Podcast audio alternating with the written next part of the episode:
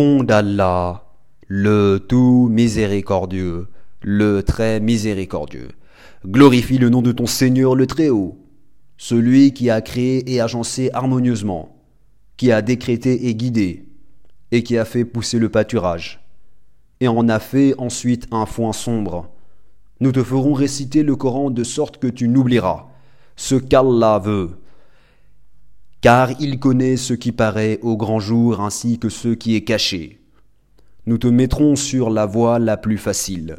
Rappelle donc où le rappel doit être utile. Quiconque craint Allah s'en rappellera et s'en écartera le grand malheureux, qui brûlera dans le plus grand feu, où il ne mourra ni ne vivra. Réussit certes celui qui se purifie et se rappelle le nom de son Seigneur, puis célèbre la salate. Mais vous préférez plutôt la vie présente, alors que l'au-delà est meilleur et plus durable. Ceci se trouve certes dans les feuilles anciennes, les feuilles d'Abraham et de Moïse.